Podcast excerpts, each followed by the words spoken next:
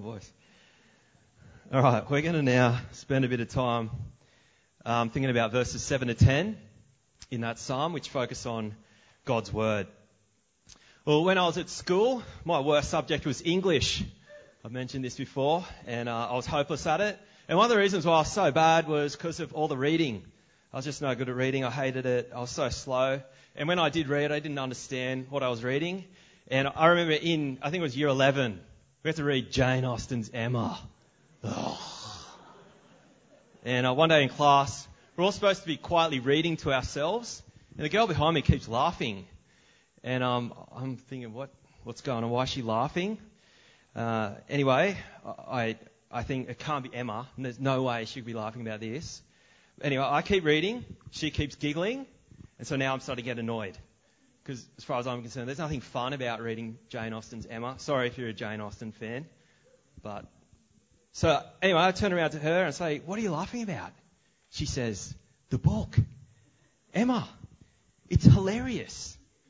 And I'm like, "What are you talking about? It's painful." Uh, no, it's so funny. Emma, she's such a great character. They're so funny, and I'm just like, "What? What are you talking about?" And that was just the thing. I, I didn't understand Emma. To me, reading Emma was like trying to read a book in a foreign language. It just went straight over my head. And that was kind of how I did English at school at times. And to be honest, for a long time, it was the same when it came to the Bible. As I said, I, I pretty much hated reading in general, and so did anything I could to avoid it. And so it was the same with the Bible. I, I rarely read it, and when I did, I often didn't understand it or didn't get much out of it. So I thought, well, what's the point? It wasn't until I finished school that my willingness to read began to change. And at first, I think it was actually reading books that I enjoyed reading that started to turn things around a bit for me. And then when it came to the Bible, it was doing a PTC course called Intro to the Bible, which we've run here at church a few times over the years which gave me a framework for understanding the Bible from beginning to end that started to turn things around for reading the Bible for me. And I think since then, um, which is maybe about 10 years or so ago now, it's been a growing appreciation for what the Bible actually is and, and seeing the treasure that's contained within, and then understanding more the work of the Holy Spirit to bring to light understanding and conviction and transformation as I read my Bible. That's grown for me a love for God's Word and a longing to spend time in it. What about you, though? Are you much of a reader? You avoid it? And what about what place does God's Word have in your life, in your heart? Psalm 19 is a psalm of David. And from verse 7 to the end, you can hear it in his words. There is a deep love for God's word for David, which I think is really interesting because remember, at this point, David didn't have the full revelation yet. And so when he's sitting down to read his Bible, he's spending a lot of time in Leviticus and Deuteronomy and Numbers, books that we would consider pretty dry, pretty heavy going, getting through. And yet for David, it's still so precious to him. More precious than gold, sweeter than honey, refreshing the soul, making wise the simple, giving joy to the heart, giving light to the eyes, he says. Now, why is this so precious to him? Well, it's because I think David understands this to be the very words of God. Yes, they're the words of a human author written at a certain time and place in history, but they're also the words of a divine author. Exactly what God desired written down for our understanding and edification. That's what we get from 2 Timothy 3:16 when it says all scripture is God-breathed. It's breathed out by God's own spirit. Ultimately, it's of his creation. So whatever humans may be may have been involved in its composition, its ultimate authority comes not from the human author, but from the God who inspired them, the divine author. Our sovereign God decided in his wisdom to use human authors to record human words to graciously reveal himself in such a way that we could understand him and know him and know the truth about him. Which begs the question how do you view Scripture? What does it mean to you that our God would speak to us, as Greg was talking about before, so that we can know him and know the truth about him and know the truth about ourselves, about our sin and about God's plan of salvation in Jesus? And what does it mean to you that we live in a time and place uh, such that we've got free access to that truth in our own language to read and understand for ourselves by the power of the Holy Spirit anywhere, anytime we want? Whilst throughout history and even now, people don't have that freedom and privilege. If you can remember back to our Reformation series a, few, couple of years ago, and we heard that people were prepared to die and did die to have what we have today a Bible in English in their own hands that they could read and know God. Is God's word that precious to you? Do you realize what a privilege, what a gift we've been given? And is it authoritative in your life? Do you approach Holy Scripture with humble reverence? Is it your measure of right and wrong, good and evil, true and false? Or do you come at as more of a skeptic or cynical? Because in a, in a big way, that's how our culture shaped us to view Scripture as one opinion, one voice among many. And for us these days, ultimate authority is subjective, it's relative, it's me, I'm the final word, I decide what's true for me. Now, don't get me wrong, I think God invites us to ask questions of Him, to challenge and wrestle with His Word.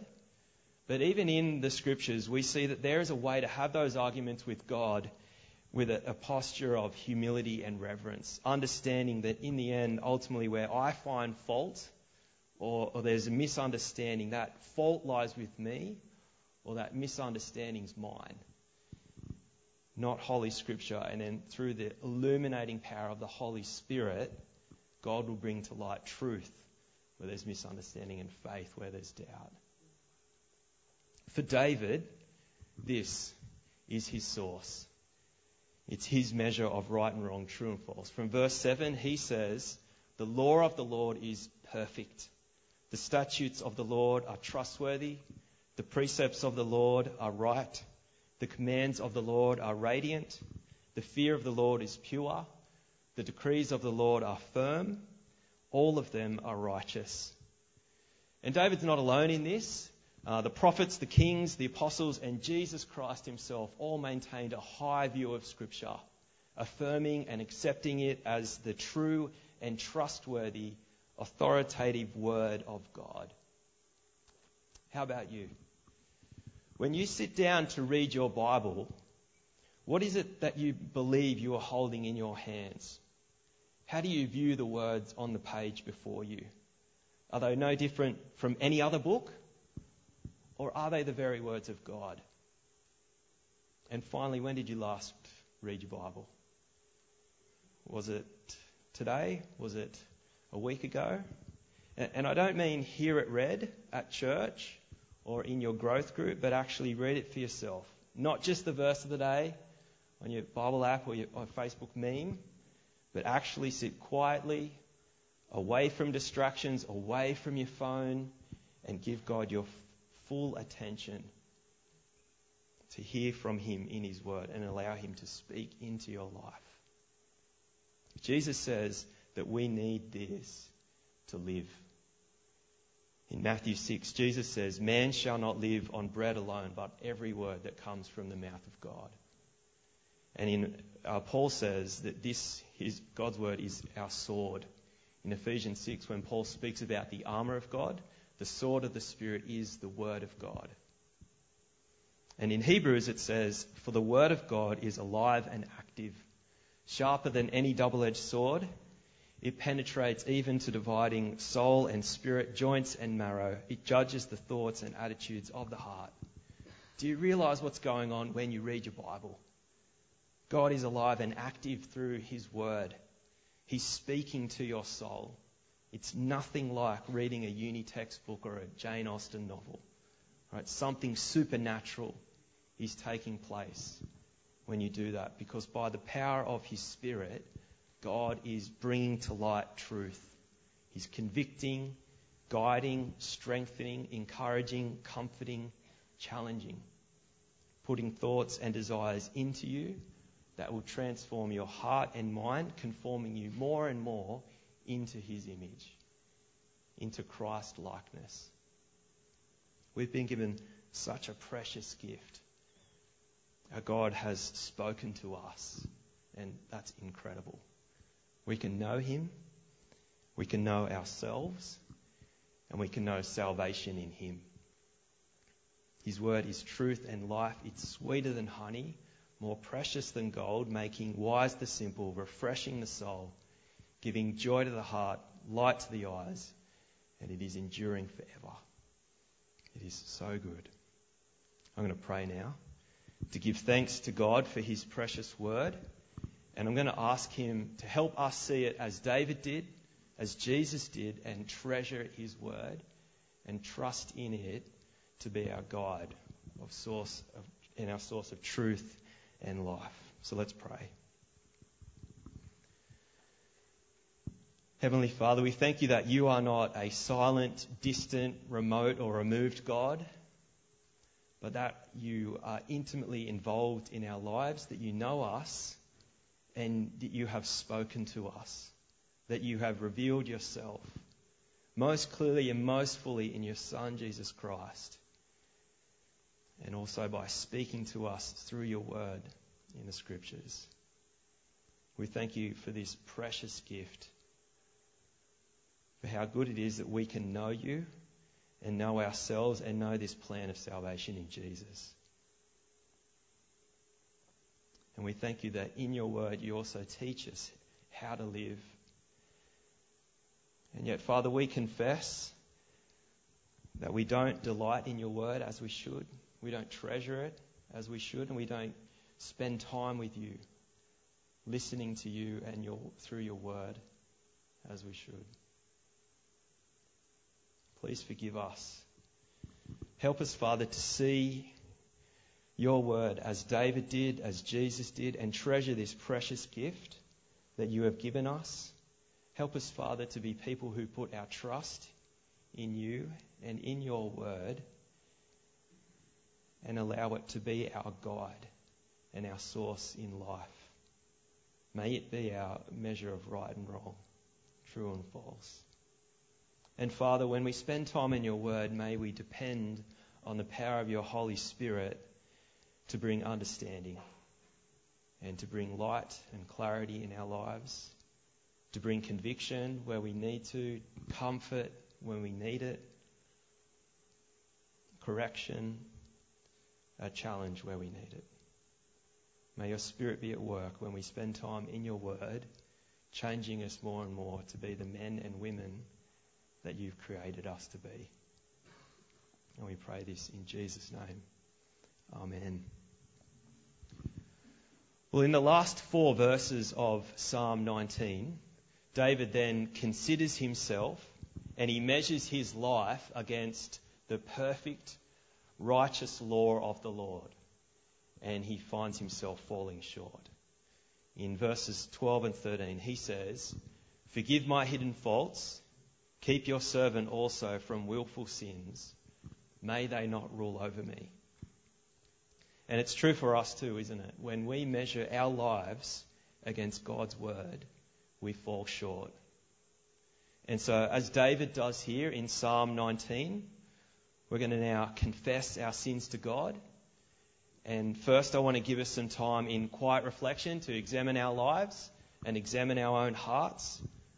Think back over the past week, over the past few days. Consider in what ways have I fallen short? In what ways have I rejected God's rule and way in my life to go my own? And then we're going to say a prayer of confession together. So take some time now in quiet reflection, and then we'll pray together.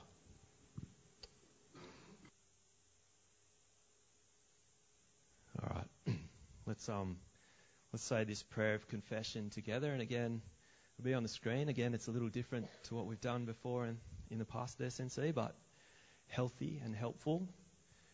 Um, so yeah, let's pray together. Heavenly Father, you have loved us with an everlasting love, but we have gone our own way and rejected your will for our lives. We are sorry for our sins and turn away from them. For the sake of your Son who died for us, forgive us, cleanse us, and change us. By your Holy Spirit, enable us to live for you and to please you in every way for the glory of our Lord Jesus Christ. Amen. The final verse of Psalm 19 speaks about God as being our rock and redeemer. And in the New Testament, the Apostle Peter writes these words For you know that it was not with perishable things such as silver or gold that you were redeemed from the empty way of life handed down to you from your ancestors, but with the precious blood of Christ, a lamb without blemish or defect. He was chosen before the creation of the world, but was revealed in these last times for your sake. Through him, you believe in God, who raised him from the dead and glorified him, and so your faith and hope are in God. Jesus Christ is the rock and redeemer of Psalm 19. And even though we fall short and deserve God's judgment, Jesus Christ, the Son of God, the Lamb of God, without blemish or defect, was chosen and revealed and offered up as an atoning sacrifice for our sin by his precious blood, we can each receive forgiveness for our sins and be assured that just as God raised Jesus from the dead, so too we will rise by faith in him. That is the great news and the great assurance that we can have in Jesus. And so we're going to sing again now in response to that great news.